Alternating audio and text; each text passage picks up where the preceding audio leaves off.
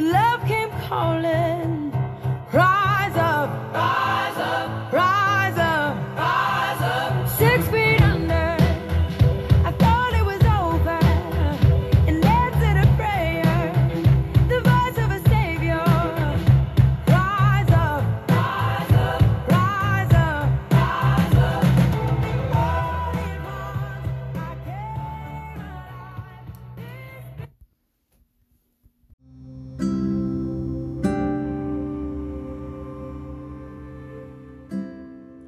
Hello, and welcome to the La Dolce Vita podcast. This is your host, Virginia Rose. I'm coming to you from the greater Washington, D.C. area, and I am so excited to announce this is season two, episode one, and it feels so great to be back. I want to thank all my listeners from all across the world for tuning in to this podcast. This podcast is all about artists supporting artists, the movement, as well as spiritual journeys and, you know, people interviewing people about their platforms and letting them share, artists, musicians, just people from all walks of life that want to share their journeys in a positive way. So I'm so excited to have you listening today. Feels so good to be back. I know January and going into February were, were quite eventful months uh, in the United States and all over the world. So it feels wonderful to be back in the chair and bringing La Dolce Vita podcast to you. I am very pleased to announce that on today's episode, I have international men's coach, motivational speaker, and author Michael Lauria. He's going to be coming to us all the way from Australia, so I'm super excited to be interviewing him. And our topic for today is love languages and relationships. So, super excited to have him here. And when we come back after this short break, I'll have Michael Lauria with us. Stay put.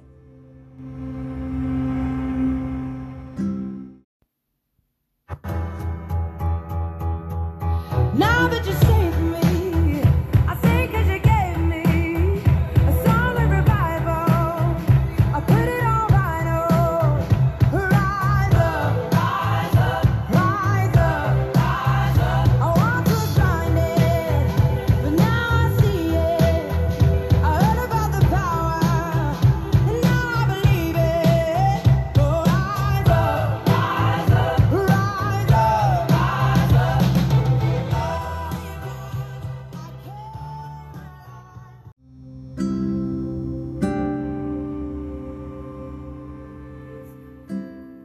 Hello and welcome back. Again, this is your host, Virginia Rose, and I am so excited to have here with me Michael Lauria, who is an international men's coach, speaker, author, and fellow podcaster. Welcome to the show, Michael. I'm so happy you're here. Thank you, Virginia. I really appreciate the invitation. Oh, it's my pleasure. You know, I I follow your content um, on social media, as you know, and you bring so much amazing content uh, to the table. I just knew that I had to have you as a guest, so I'm thrilled to have you here, and uh, the pleasure is absolutely mine. So, how's your day going? My day is brilliant. Thank you. It started off really well. This is my third interview today, so I, and I love doing this. So it's cool. Oh, wow. I am so glad. And I know that you are in currently in Melbourne, Australia. Is that correct? Absolutely. Okay, so you're coming from way across the seas. I am recording the show for our listeners in the greater Washington, D.C. area in the United States. So, all the Aussies that will listen to this podcast uh, once the show is up, I say thank you so much for supporting the La Dolce Vita podcast. So, so amazing. So, let's get into this interview. Michael, first, can you share with us about your background and what made you become such a passionate uh, coach, international men's coach, and author? Yeah, cool. So look, as with most people who do, you know, who do this for for life, you know, and, and for their passion, it really comes and it was born from my own experience of adversity um, and struggle and all of that sort of stuff, right? So I actually got married when I was 21. So I was very, very young at 21 to get married. And I didn't get married for the right reasons. It was to escape the family, if you like, that I thought was not working for me and not serving me, which as we grow older, we realize that's not the case. And so I got married and we ended up having two children over 12 years. And we stayed together for 12 years, and, and it wasn't the, the best relationship for either of us because we made a very unconscious decision to be together at the very beginning. Um, you know, both of us coming from our own trauma and our own you know, level of consciousness and awareness at the time. And so that lasted for about 12 years. And then when we separated, I was about 32 years of age.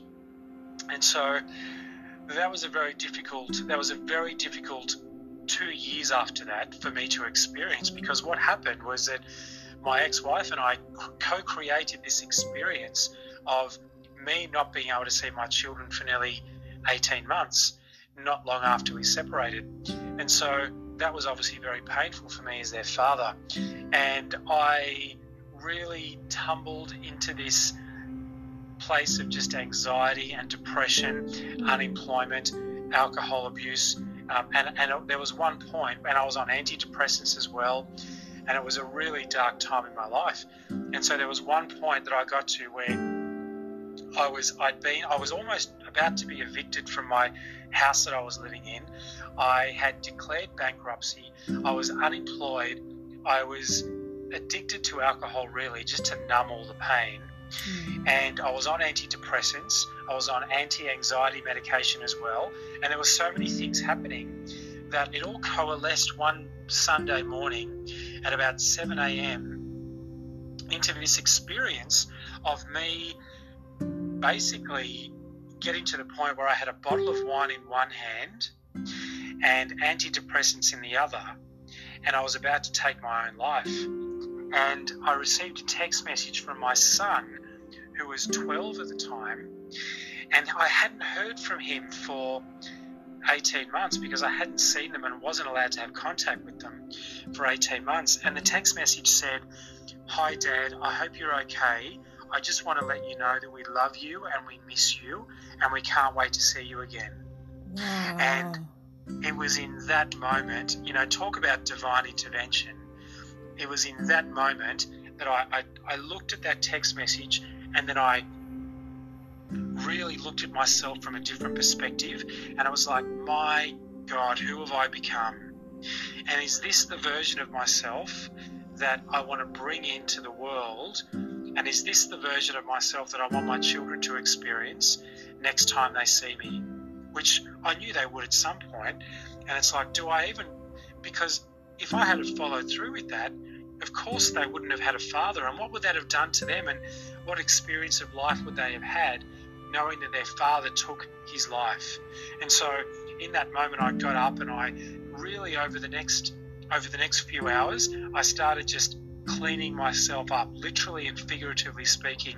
I literally made my bed, cleaned my room, cleaned my house, tidied up my life, and then over the next week or two, I then went out and I got myself a job and I repaid my debts and I took care of myself. And then over the next three to six months of doing all of this, I then showed up to family court again, a very different version of myself, and then was able to see my children again. And so that set me on a path then to, to, to realize that I was not alone in this experience. There was likely many other men who were going through a similar a similar experience of separation and divorce. And so I decided that I wanted to go out there and help other men. So from I think it was around about nine to twelve months after that real emotional, impactful experience that Sunday morning, I decided to go out and get my counselling diploma, my diploma of counselling, because I wanted to help other men. And so I did that. And then I started facilitating men's groups and I did men's counselling for men going through divorce and separation. And that has all just evolved, Virginia, over the last 15 or 16 years into what it has become. And it's really become about, you know, helping men to find meaning and purpose in life and really connect with who they are as an individual to become the very best, you know, father, partner, business owner, or entrepreneur and man that they can be with this attitude of service and contribution to the world that men don't usually have. And I tell you what, over the years, I've done so much more education, I've got so much more experience, and I've done my own work, inner work as well, that it's really just, it's really just, my whole work has just expanded into something else entirely. So, from very humble beginnings, like everybody, and from a place of very deep adversity, is born something like what I do now. Wow. That thank you so much for your courage to share your personal journey.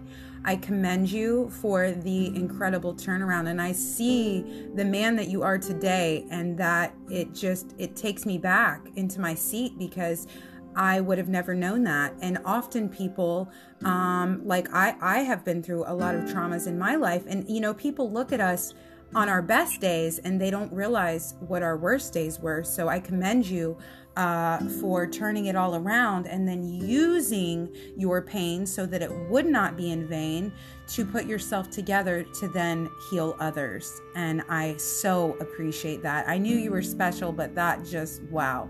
Thank you so much for sharing that. Oh, thank you, Virginia. No, it's my pleasure. I share this story because I want men out there to know that regardless of how difficult things feel at the moment, that there is a way through and there is hope and there is light at the end of the tunnel and there's a way through the dark forest, you know. There really is. And it takes um, resilience, it takes courage, it takes determination, it takes all of those things. Um, but really, what drove me at the very beginning, what was my dro- driving motivation, was f- for my children. It was for my children. And then once I knew that I was serving my children and being the best father that I could be in that moment, then it became more of an internal journey of self awareness and self discovery and self empowerment, which led me to where what I'm doing now. Absolutely incredible. Well, thank you so much for that. And before we get into our main topic of love languages, which is the topic of our mm. show today, very, very important top- topic, I just want to ask you one important question. This is a question that I want to know, but I also want to share with our listeners because Sure. I believe that through our jobs or through our career paths or entrepreneurship, we actually learn very important things about ourselves because what we're doing, we're giving, but we're also receiving. So, as a coach, what is something that you've learned the most about yourself? Ah, that's a that's a big question. So, um, I would say there's there's probably two or three things. There's probably a lot more, but the things that come to mind right now is what I've learned as a coach and also as a man. You know, because you can't separate the two. So, I would say that every single individual has absolutely limitless limitless potential, right? Mm-hmm. and we place we place limitations on ourselves based on what we believe about ourselves and what we've been brought up to believe about ourselves. And that comes from parents and teachers and preachers and all these people that we that, we, that are influences in our lives that tell us certain things and install beliefs into our subconscious mind totally unwilling unwittingly um, thinking that they're doing the best that they can for us, but really installing these beliefs that are not encouraging or empowering. And so we go through life believing that we're limited and believing that we're somehow not worthy, right? And a lot of people have these beliefs about themselves. And so, two of the things that I can come up with straight away are when I stepped into absolute limitless potential, believed that I had limitless potential, and then backed that up with a, an unwavering and unflinching level of self worth and self belief in myself. Um, they have been some of the most powerful things that I've embodied to, to, to really drive my journey forward. And then other things as well is the importance, and I teach men this all the time, right? The importance of being very, very clear on what we value. And I'm not talking about fluffy values, I'm talking about core values like we all have these three core values that will that will direct our path in life. And when we know what they are, and when we connect all of that with a well-defined purpose for our lives, we can and have faith in ourselves, right? Right. That we have limitless potential, that we can drive all this forward and move all this forward, and we can create anything that we want. You know, Napoleon Hill in his book Think and Grow Rich says says whatever we can hold in our minds, we can hold in our hands, right? So whatever we- can imagine, we can create. And I think they have been the biggest learnings, the realizations and the awarenesses around these concepts, um, and the ability to visualize a very clear path and a very clear future, and believing that I have the limitless potential to make that happen and create that in reality. They have been the biggest things that I've learned, coupled with, I know this is a lot of things, but coupled with the level of 100, taking 100% ultimate responsibility for every thought, feeling, and action that we choose, and every and taking responsibility for every result that we experience in life as well. They're just some of the really big things that I've learned on my journey as an entrepreneur and a business owner and a man as a, and a coach. Wow. Incredible. I love that. I, I'm I'm very big with affirmations, quotes. I try to keep them all around me as an entrepreneur because we're kind of our own bosses. We gotta we gotta pat ourselves on the back and we gotta be our own uh, our own cheerleaders. So I love what you said about if we can think it in our minds, we can hold it in our hands. That is something I'm going to keep with me for the rest of my life, Michael. So thank you for sharing that so much. Okay. That's my pleasure. I'm, I'm happy to share it, but it was Napoleon Hill's wisdom, so I can't take the credit for it. Well, you're keep you're keeping it going and you're keeping it in the world. So for that, I appreciate you so much. Thank you, Virginia. hmm So, okay, so we have a very important topic today, and I think this could be potentially one of the most important topics in the world. When I watched your Facebook Live um, and I, I read your content, it, it just hit me because I'm such a big believer in love languages. So, I would like to ask you to go ahead and list the love languages and start talking to us about the importance of them. So I, I'm just gonna I'm just gonna be upfront and honest here. When people ask me to list the love languages, for some reason I always forget one of them. So you might have to chime in and I do have them of them. listed, so we'll do it. We'll do it together. and it's always a different one that I forget. So we'll see how we go. So Okay. they are words of affirmation, physical touch, um, gift giving, uh, time, and, there you go. There's- acts of one. service. That of that one's mine. That one's my love language, which we'll get into later. But yeah, so yeah, you can't forget mine, Michael. Come on. No, I'm teasing. Why, how could I do that? acts of service. I love when people like load the dishwasher or make me a nice dinner or open my door or, you know, just take the load off me. I'm a mom, I have three kids, so acts of service. So, okay, so let's talk about those. The importance of those in a relationship. Let's talk languages here. Yeah, cool. Okay, this is one of my favourite subjects, and I'll just and I will just, I guess, frame this part of the discussion by saying that over the years, what has actually happened in my coaching practice is this. So I started off as a as a humble counsellor, and then counselling men through their divorce and separation. And this is relevant, this part of the story. And so what would happen is that as I was coaching them through and, and helping them to become better quality human beings and better quality men, their their ex-wives or their ex-partners was would, would then communicate with them and say, you know what, this is now now you're the man that I wanted to be with. Ah. This is the man that I wanted when we were together. And then we found that quite a few of these women were then saying to them, let's start to re-establish our relationship again. And so what happened over time is my practice started to evolve into not just coaching men, but also relationship coaching too, as these couples started to find their way back to each other. And so, and so as a result of the men doing the work, right? And so um, I've been doing relationship coaching now for about 10 years, as well as men's coaching. And so I can speak into this particular subject very deeply from my own personal experience, but also professional experience too. And love languages are so important. They are at the basis of the success or failure of a relationship, and I'll explain to you why. So, we grow up with we, we grow up as, as children we we need all the love languages right? So we want physical touch because we need affection. We want our parents to spend time with us. We love receiving gifts right? We love people doing things for us and we love being told how wonderful we are. Mm-hmm. I have a four year old da- daughter and if we miss out any one of those love languages there's trouble.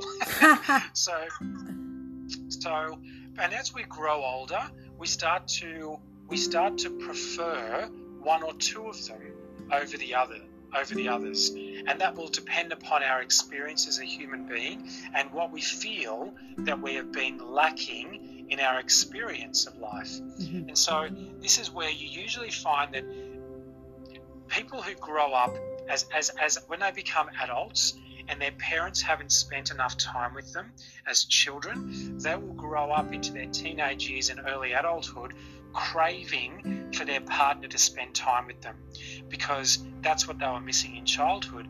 And then, and the other part of it as well is that people that, you know, children that haven't experienced physical touch and affection, that that will be their primary love language. And so what we end up doing is when we love someone, when we get into a relationship, when we love someone, we show them love, the gesture of love, um, and we show them in a way that we recognize as a gesture of love. And so, somebody that grows up, for instance, and then if you know somebody that grows up not having had much time spent with them, um, and then you've got another person who may not have grown up with their parents being very affectionate and you know hugging and kissing and just spending time with them like that. Um, then you'll find that these two people get together and they will show their partner expressions and gestures of love in their own love language, where in fact their partner needs expressions of love in some other love language. And so, what will happen is that over time, over time, we develop these beliefs in our relationship. My partner doesn't love me because he never does anything for me, or never spends time with me, or she never, you know, she never shows affection, or whatever other love language it might be. And so, over time, we develop these beliefs that our partner doesn't love us and care for us. And then there are resentments, and all sorts of things follow as a result of that. Intimacy suffers, communication suffers, and then by the time that a couple comes to me, they haven't had they haven't had sex for months. They haven't communicated very well at all. They don't know each other, and there's resentment that is built up over time. And when you start to break all of this down, you start to realize that they actually do love each other and they actually do respect each other. But the problem has been that they've never taken the time to understand what their partner's love language is. They've never actually taken the time to realize that maybe my partner's love language is different to mine. Maybe he or she, you know, finds, you know, is, is loved in a different way that I am and Mhm. accepts gestures of love in a different way. And so when they begin to discover this and they begin to discover their own love language um, and a way to communicate their needs around that and their partner's love language, the relationship transforms almost immediately. Wow. What do you think the number one um, disconnect with men and women is, and why it's hard for them to understand that? Because for me, it's it's something that comes very natural, but I see there's women that don't know their own love language. You know what I'm saying? Like, what do you think the number one disconnect is? Is just that they're not aware of it? yeah, they're just not aware of it. I think everybody has the best of intentions in relationships, and we and we don't get into relationships with the intention of you know breaking up or causing our partner pain in any way. I don't think people actually get into relationships to do that, but over time. Um, yeah, there, there's a lack of awareness around this, Virginia, and there's also a lack of awareness around understanding what our own love language is Mhm. right? So if we don't understand what our own love language is, how can we possibly communicate that to another person? And so I'll tell you a story about a couple that came to me not long ago now. And so what was happening is that they weren't they weren't intimate anymore. Previous to that, they'd been intimate reasonably regularly, regularly, and they hadn't been for about 12 months or so. And so they came to me, and what started to unravel in the first few sessions is from her perspective, it was like, well, it's not that I don't enjoy being intimate with him, but the problem is, is that is that I actually just don't feel like he pays me enough attention. Right? This was her initial words, and then his initial words around this was, it's not that I don't enjoy being intimate with her, it's that she doesn't seem to appreciate me. She doesn't Wow. appreciate everything that I do, right? And and so then because of this, I don't feel, and this is coming from both of them, I don't feel like I actually just want to be intimate with him slash her because I don't feel like I'm appreciated and I don't feel, you know, I don't feel like, um, I don't feel like he really wants to spend time with me, right? And this was coming from both of them. And so what was happening was that his love language obviously was words of affirmation, and she was showing him love by spending time with him. He was showing her love by, by, um, you know, words of affirmation. His language, not hers. Exactly. Correct. They were, they were showing each other love in their own love languages rather than their partner's love language. And it just wasn't landing, Virginia. It just wasn't landing. So both of them were saying, oh, but I do. I tell her how much I love her. I spend plenty of time with him. I don't get it. Right? And then when we started to unravel this, it didn't take long. When we started to unravel this, it was like, here's what's happening, guys. Now rev- switch this and reverse it and show each other love in each other's love language instead of your own, and let's see how your experience of each other is then. And of course, very, very quickly, their whole relationship transformed. They felt more connected, they felt more loved, and everything was fixed. Wow. And you know it's funny? I was gonna my next question, which you didn't even know, was gonna have you give us some examples, and you just totally gave us the best example ever. That when things are not connecting, the electricity is not there, you feel like something's off, and it's almost like a you feel like your equilibrium's off or something, and you can't figure out. But I'm doing this. I'm doing this. I don't understand. You have to stop take a step back and try to communicate with your partner and identify what's really going on here. And a lot of people don't even know that this love language thing exists. And then there lies the problem. And I think it is very important for you to ask your partner or the person that you're dating or or your spouse what their language is and then try to figure out what does that mean? Okay, if I say acts of service, people would be like, well, what do you mean? Do I have to rub your feet or something? No, loading the dishwasher is an act of service. Cooking a meal is an act of service. Wouldn't you agree with that? Yep. Do you want to give Absolutely, us some other examples, maybe? Yeah, look, I, I definitely would like to expand on that. I think that we miss a lot when we talk about acts of service. I always define an act of service as something that eases the load of your partner's life, right? So Ah. we just go through them, if we just go through them one by one. So if we look at acts of service, and somebody says to me, "What, well, what, well, what's an act of service?" and I say to them, anything that eases your partner's life and makes it easy for him or her is an act of service and will be appreciated as an act of service, right? Words of affirmation, anything that says, You're amazing, you're awesome, I appreciate you, and thank you, are words of affirmation. I love you. I love you is a word of aff- affirmation. I love you. hmm It, it really is. It really is. And if we want to go even further and take a step, I, a step further than that, I love you because I Oh, appreciate yeah. you because thank you for this. Like when we start to get really specific and we get right down into the specifics of this and we get really laser focused and we're appreciating our partner for something very specific that they've done. What is the most beautiful interaction is if one partner's love language is acts of service and the other one's is words of affirmation. It's like, and let's just say he does an act of service to ease her load, and she says, Thank you so much. I appreciate the fact that you did that thing for me. It's made a big difference, right? And the, the depth of connection in that is beautiful, and profound with Virginia. And so, what's going to happen then is that he's going to be more motivated to do more acts of service because he wants to hear more words of affirmation. Ah, and So- there you go. And then it just keeps on Right. going like a conveyor belt, doesn't it? correct, correct, correct. And you continue to fill each other's cup day after day after day, and you never feel unloved, unappreciated, unaccepted, or less than in any part of your relationship again. And what happens then is you will step into this a lot more deeply. And you'll just do more for your partner in their love language. And you'll probably do a little bit of other things as well because we have secondary love languages as well. Um, you know, so there's the primary one and the secondary one. So somebody's primary love language could be words of affirmation, and the secondary one could be physical touch. So, so if if your partner's you know primary love language is words of affirmation, it's like you're awesome and this is why, and now let's go and have sex. And there you go. Because I was going to say, I, I'm pretty sure I'm more than one. I might be all five. And that sounds pretty demanding. I mean, I am a queen and all, but I don't want to be a diva. But is it possible to have just speak all five? You need all five.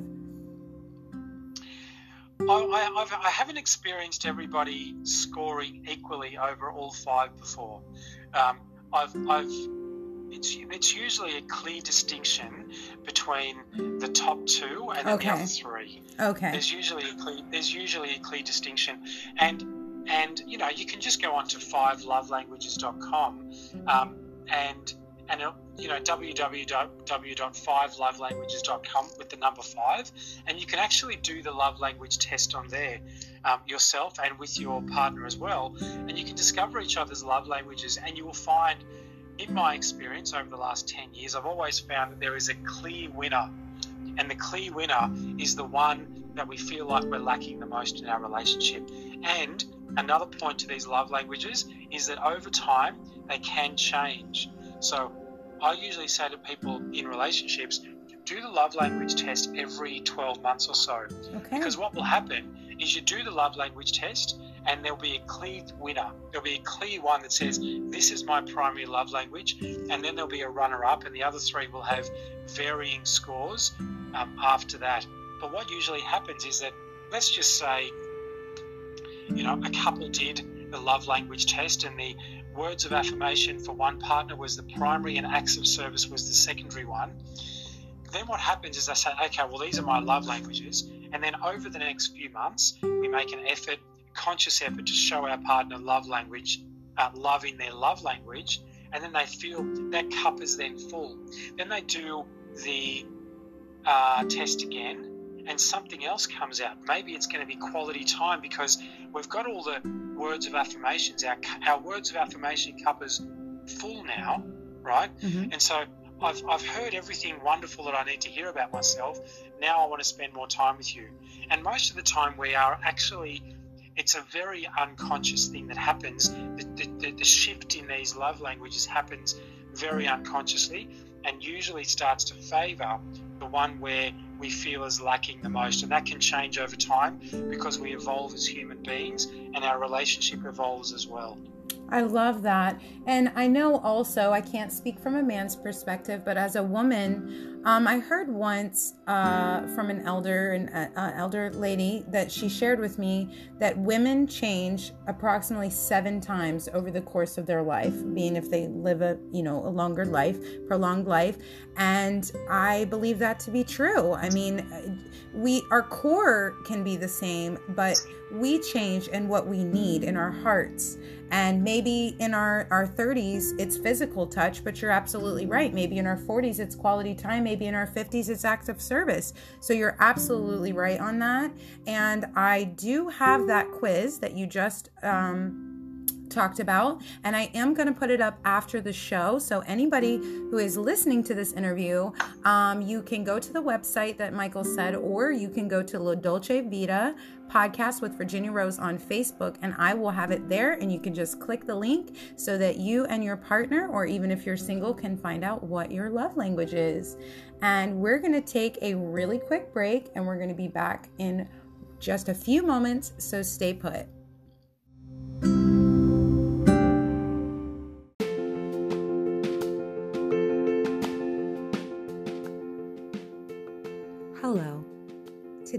is another beautiful day to make a difference.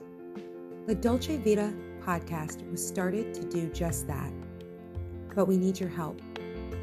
Through the help of sponsors and donors, we can keep these uplifting episodes coming. We can continue our reach around the world and let our voices be heard. Please help me continue the artist supporting artist movement, touching lives across the world by finding La Dolce Vita podcast with Virginia Rose on anchor.fm and becoming a sponsor today. Thank you. Keep listening. Keep supporting. We appreciate you. Together, we can rise up.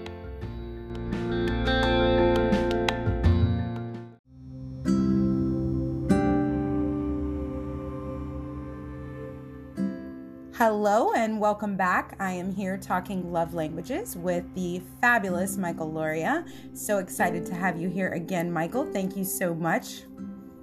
Oh, it's been an amazing discussion, Virginia. Thank you. I'm really enjoying it, and I, I just want you to touch anything else that you want to talk about with love languages to really help people to understand how they can connect better with their partner. And then I want to start talking about your book.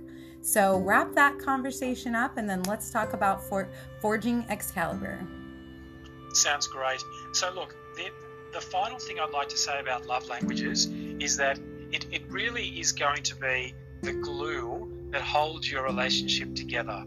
When you discover your own love language and your partner's love language, love languages, you will actually, and, and then you make a concerted, conscious effort to express love in your partner's love language without judgment and without expectation, you will find that your relationships improve tenfold. And one of the other things that you can remember as well, or, or maybe I can just explain, is that love languages don't necessarily and are not necessarily confined to an intimate relationship. So we can, you know, there, there are, we can even talk about colleagues at work, for instance, in our job, in our workplace. Um, we can talk about siblings and we can talk about children. When we start to be very, very aware of, of what somebody accepts and can take on as an expression of gratitude or love and appreciation, and we can show them that gratitude, love, and appreciation in however they can receive it, we find that relationships on many, many levels improve very, very quickly because there's a deeper sense of connection, more rapport, and the ability to be able to relate to each other on deeper levels. Wow. So it's really important to be mindful of all the people that you care about in your life and understanding what their languages are, even if it's a parent or a child. Um, maybe your child likes to have a story read to them at night, but your other child wants their back rubbed and twinkle, twinkle, little star until they fall asleep. Exactly. right? So you got to kind of figure that Exactly. out. I think that's beautiful. And I love that you touched on that because oftentimes we can't figure out what the disconnect is with this certain family member or this certain friend. Like, I go to all her birthday parties, I go to all her events, and I feel like she doesn't appreciate me when, you know, really she just wants you to like give her a hug and tell her how beautiful she looked in that new dress that she bought. So it really expands into friendships too, right? Absolutely, it does. Absolutely. Into every relationship or friendship that you have in your life, you can apply these principles because we're all human beings and we all want to be appreciated and loved in a way that we recognize appreciation and love. I'll give you a couple of examples. So, just in my life, um, I know that with my with my father, he's um, 76 and he he can't he couldn't care less about words of affirmation he doesn't need anything done for him because he can do his own thing he doesn't care about gifts um, you know i'll give him a hug when i see him or whatever it might be but and, but, but even that not really water off a duck's back for him but if i spend time with him and we all spend time as a family that fills his cup right and so Mhm. and so that's him. And then there's my my wife. My wife um, absolutely loves when we just spend time together. So these two are very easy. If I spend time with them, quality time with them, they will feel loved by me, right? And then I have an older son and, an- and an older daughter and a younger daughter as well, and they all have different love languages. So as long as I show them love in their love language, then love, appreciation, respect, gratitude, etc., etc., then those those relationships are always very connected and always very positive. And I believe that whenever you identify your love language and others around you, your life starts to get a little brighter and it's it's more positive, it's more beautiful. Uh, I know some people are like, gosh, she's just so positive all the time. Like I call myself the bouncy ball. But you know what? I love to love. I love to understand other people's languages. I love to share what my languages are, and I love to connect with people in their spirits. And I think that's what makes me a good artist and a photographer. And that's why I was so glad when I followed you and I saw your content because you're so passionate about it when you talk about it. And I think uh, love language, it can truly change someone's life, their personal life, their sex life, their their life with their friends, right? Yeah, absolutely. It changes your whole experience of relationships and your whole experience of life as well. It really does. And you're right, it does bring more um, love and positivity into every interaction. I have this. I have this thing that I like to do, and I teach people as well, is that when we have an interaction with somebody else, we always want to leave them with a feeling of increase. And when I say that, we want to leave them with a feeling that that they that they they feel better throughout the interaction they've had with us than prior to when they came into the interaction with us. And so, if we can do that in each and every moment, then I think that's um, a, a wonderful life of contribution to other human beings. It's so ironic that you said that because for me, how I live, I try to live daily. I mean, we all have our, our shortcomings, everybody has a bad day, but something for me, and uh, anybody that knows me that listens to this podcast knows that this is true about me. I try to always leave people better than I found them, even if it's Yeah. just a little bit. Even if it's just a Yeah. smile or have a good day or a hug or I appreciate you or even a gift that costs a dollar or five dollars or anything just to do something and and you know what it brings me joy it really it Yeah. makes my day better to do that for It's beautiful, someone. i love that. I love that you said that. Awesome. Well can we start talking about this fantastic book called forging excalibur? This is a really really important book uh, and I want you to, to talk about, you know, your your writing process and and the content of this book. So I wrote this book two years ago now, and um, and the reason I wrote the book is because I've been I'd been working for men, as you know, um, for many many years prior, and what I'd found was that men find it very very difficult to step up and sort of say, I'm struggling and I need some help, and so and there's a lot of societal stuff around that as to why they do, why they don't and they don't step forward and say I need help. There's a lot of stuff around, you know, if you share your feelings, that's weakness and etc. etc. right? So I won't go into too much of that. But what I what I discovered was that men needed a bridge between where they were and where they needed to be. And so what they actually needed was something very powerful and just very cool to be able to connect with so that they could step into that really deep work um, without feeling like they were doing something that they might be judged for in a, in a negative way. And so I created. I knew I wanted to. I didn't actually just. I didn't. It didn't just. I didn't just come out with the name straight away, Forging Excalibur. I sat with it and I thought about how can I create something really cool and powerful and masculine that everybody recognizes that peop that men can just connect with. And so I sat with it for a little while and I thought I always and it was always going to be something medieval and something to do with fire and swords and all sorts of things and knights and all that sort of stuff because as I was when I was a boy I, I grew up playing knights and watching knights and watching these you know magnificent battles and these noble knights that would go out there and they would and they would um, you know serve their kingdoms and their kings right? And and there was something about a knight being knighted that somehow he'd gone through all of this stuff and he'd become this version of himself that was just that little bit better than who he'd been before. And I was always intrigued by it, and I was always enthralled and in awe of this process of knighthood and what it took to become a knight. And so then the next step was, well, okay, well that's cool, but I can't just do something like that. It's got it's got to have some sort of symbolism to it as well. And so I'd always loved Excalibur, King Arthur's sword, the Mhm. Knights of the Round Table, um, Camelot, all that, all that, all the Arthurian legends. And I thought, I wonder if I could do something around Excalibur and around men and masculinity. And I sat with it, and one night, 2 a.m. in the morning, it just came to me, forging Excalibur, and and I thought that was it, Wow. forging Excalibur. And you're creating uh, knights. You're creating knights. I saw that on your page, and you really are creating knights, and I love that.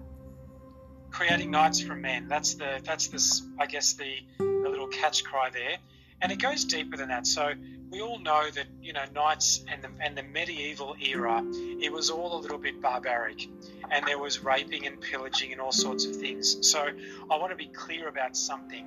What I've done is I've extracted all the nobility and all of the standards and all of the honor and the courage and the loyalty and the chivalrous attributes and virtues of these knights out and left all the other stuff behind. Because because I I've copped a little bit of flack around this over the years and what are you trying to do? Bring back raping and pillaging? Well of course Oh no, not. of course not. of course not.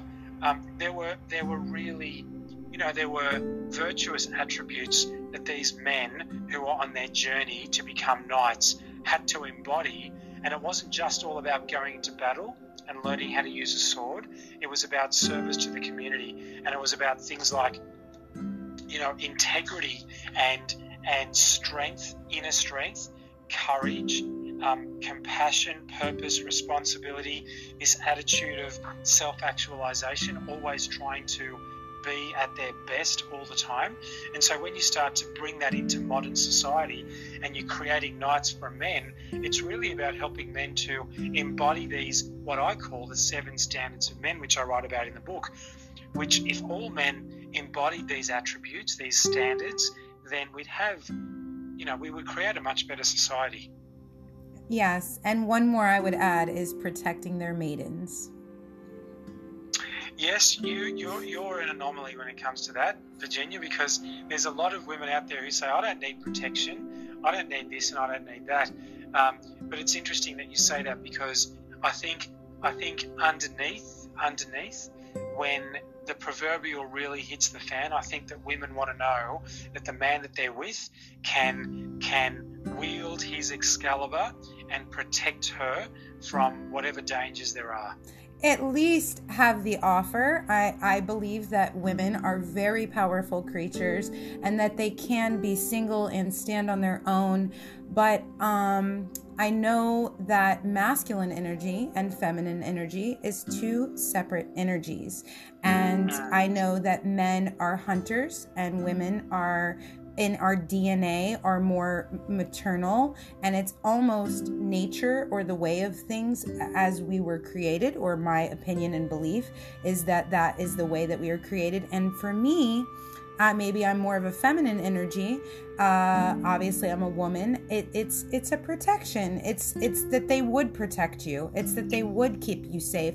It's not that I can't travel the world by myself or that I can't go and do things if I'd like to and and you know go out into the world. But it's nice to have somebody that watches over you or cares for you, and that that person is there. It, that if the house gets broken into, they're gonna go check and see, check it out. You know what I mean? So it's just Yeah, one of those things, and that's kind of how I feel. It's not that women can't or that I'm taking that away from them. You understand, but it's nice um, to feel that type of protection or that that person would want to protect you. And to touch on something that I, I, I love the platform and the way that you created it, I actually named my son Tristan because the name Tristan means strong, brave knight. And he Yes. is the youngest.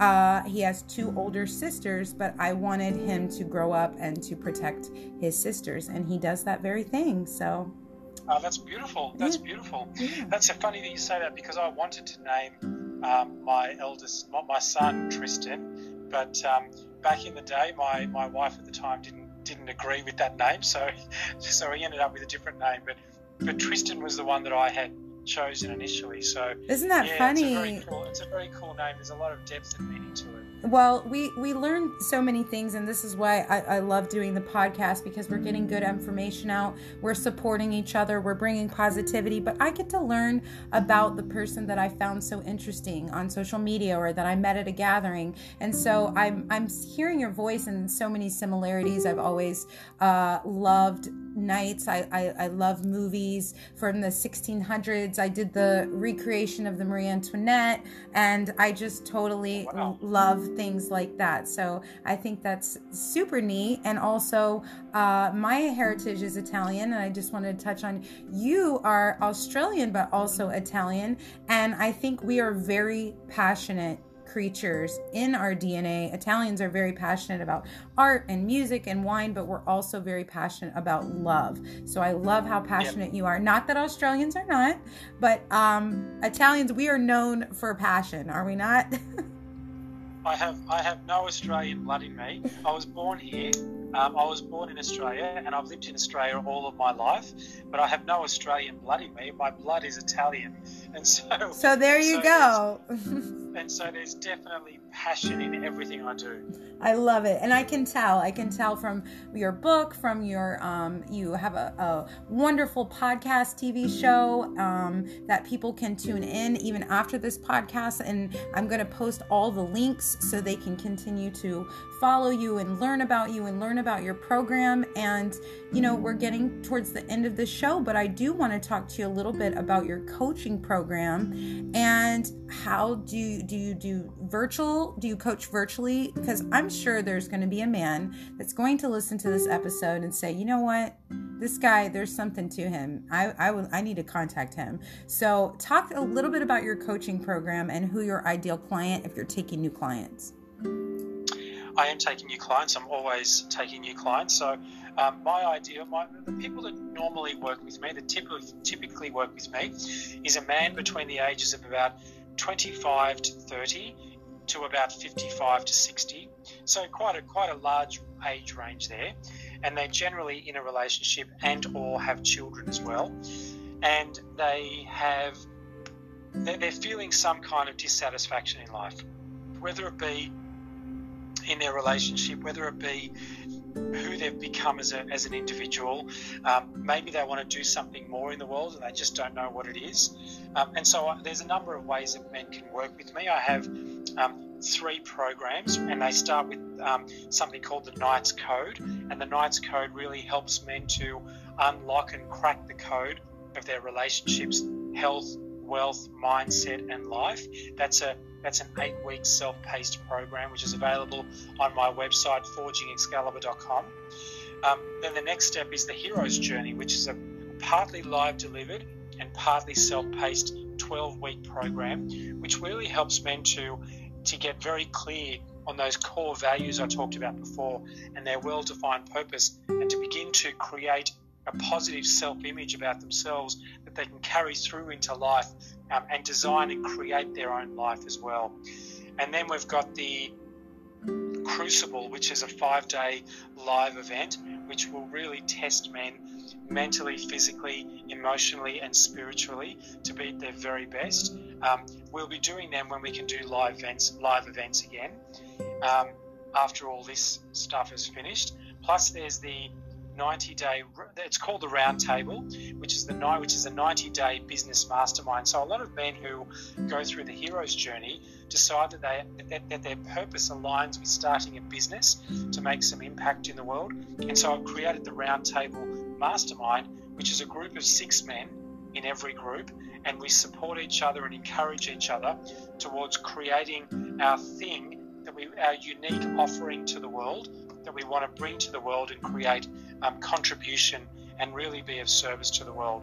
So there's all of that, which I call the Trinity experience, the Forging Excalibur Trinity experience. Um, plus, then there's one-on-one coaching with me as well. Wow, you have a wonderful layout for your program, and I want to encourage any gentlemen that are listening to this episode do not be afraid to reach out. Forgingexcalibur.com if you have been brokenhearted or you you know you looking to get into a new relationship or repair a relationship or you just want to do the healing work the self work there is absolutely nothing to be ashamed of. Please sign up for the program. Connect with michael lauria. He's wonderful as you've heard. Learn your love languages. It's so so important. And i want to just encourage men to connect. This is something that's for you it's not for the ladies, it's for the guys. So, guys, step up, take the course, and do that healing work. And you're going to thank yourself for it very much, I assure you. So, Michael, give us some inspiring words about love before we close this show out. I have just a few more questions, but I always love to, if you have a favorite quote or some inspiring words that you would like to tell the listeners. About love. That's that's that's a different one that I don't usually speak into. But um, but I would say I would say around love that the best I guess the best wisdom that I can offer, and it might sound a little bit cliche, but That's you know, okay. all all roads all roads lead to us, and so and so if we somehow feel less than or unworthy, or we don't believe we have the potential to achieve our dreams in life, or we don't have the belief in ourselves that we have that, that we can do what we wish with our lives, then what that really means is that we don't have that love for ourselves that we need to. Um, and when we can develop that, we can bring something to the world. When we have that burning desire, to, we have that burning desire to bring something to the world um, and to really make some change. Then and only then do we have the capacity to love somebody else at the level at which they deserve to be loved. That was beautiful. That was perfect. I love I love how you I love how you said that. Love love love. This is a great show. And uh, again, this is the first episode of season 2. We just passed Valentine's Day and I feel like February is a month for love, so I think this is a super neat show and I really want people to get out and to buy your book. So where they can buy your book on the Forging Excalibur website ForgingExcalibur.com or even on Amazon. It's all on Amazon as well. on Amazon. Okay, so I will make sure to get the link up for Amazon. And do you sell signed copies or are they just unsigned copies? Um, if, if somebody purchases a paperback copy on my website, then I can sign it, but through Amazon, it's all done and shipped external to me, so I can't sign them. But if they purchase on my website, forgingexcalibur.com, then I can certainly sign the copies for them. Wonderful, because I have a book too, and I get that question all the time. So I just wanted to make sure that I had my information correct. Well, Michael, I want to say thank you again. I know you are a very busy man and you had a very busy day, but I want to thank you so much for coming onto the La Dolce Vita podcast.